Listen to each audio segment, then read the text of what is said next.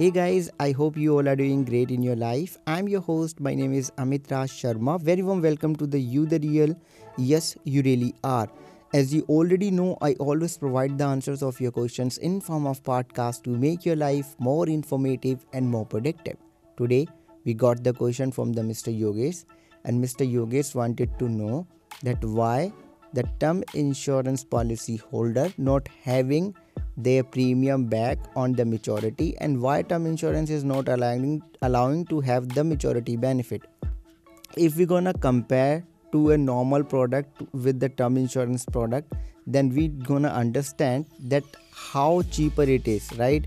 For an example if you need a 1 crore maturity benefit right and you are going to have the endowment policy then you need to pay around 1 lakh 80000 approximately yearly premium okay to have the 1 crore maturity benefit okay and uh, that maturity benefit you will gonna have uh, on the 25th of the years of the policy right? And if you're going to have the term insurance product for the 1 crore rupees then yearly you sh- you will gonna pay uh, probably 6500 to the 8700 something like that right? So it's way cheaper as compared to the endowment policy. Okay now let's talk about the maturity part.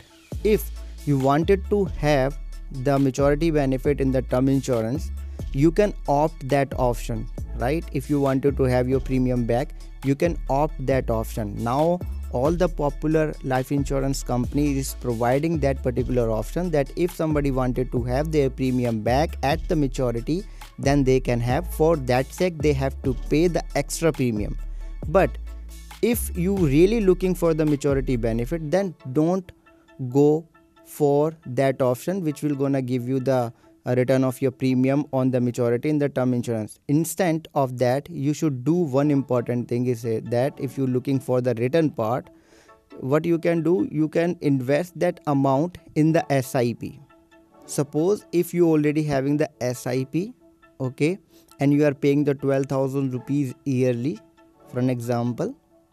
So what you really need to do you really don't need to opt the uh, you know return of premium option in the term insurance because you will gonna pay the extra premium maybe 1000 yearly or more than that.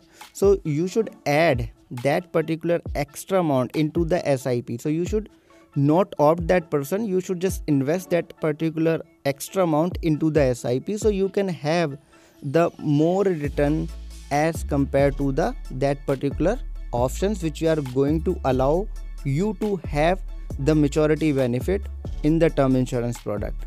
Okay? So that's how you can have uh, the maturity benefit more than what the term insurance can give you.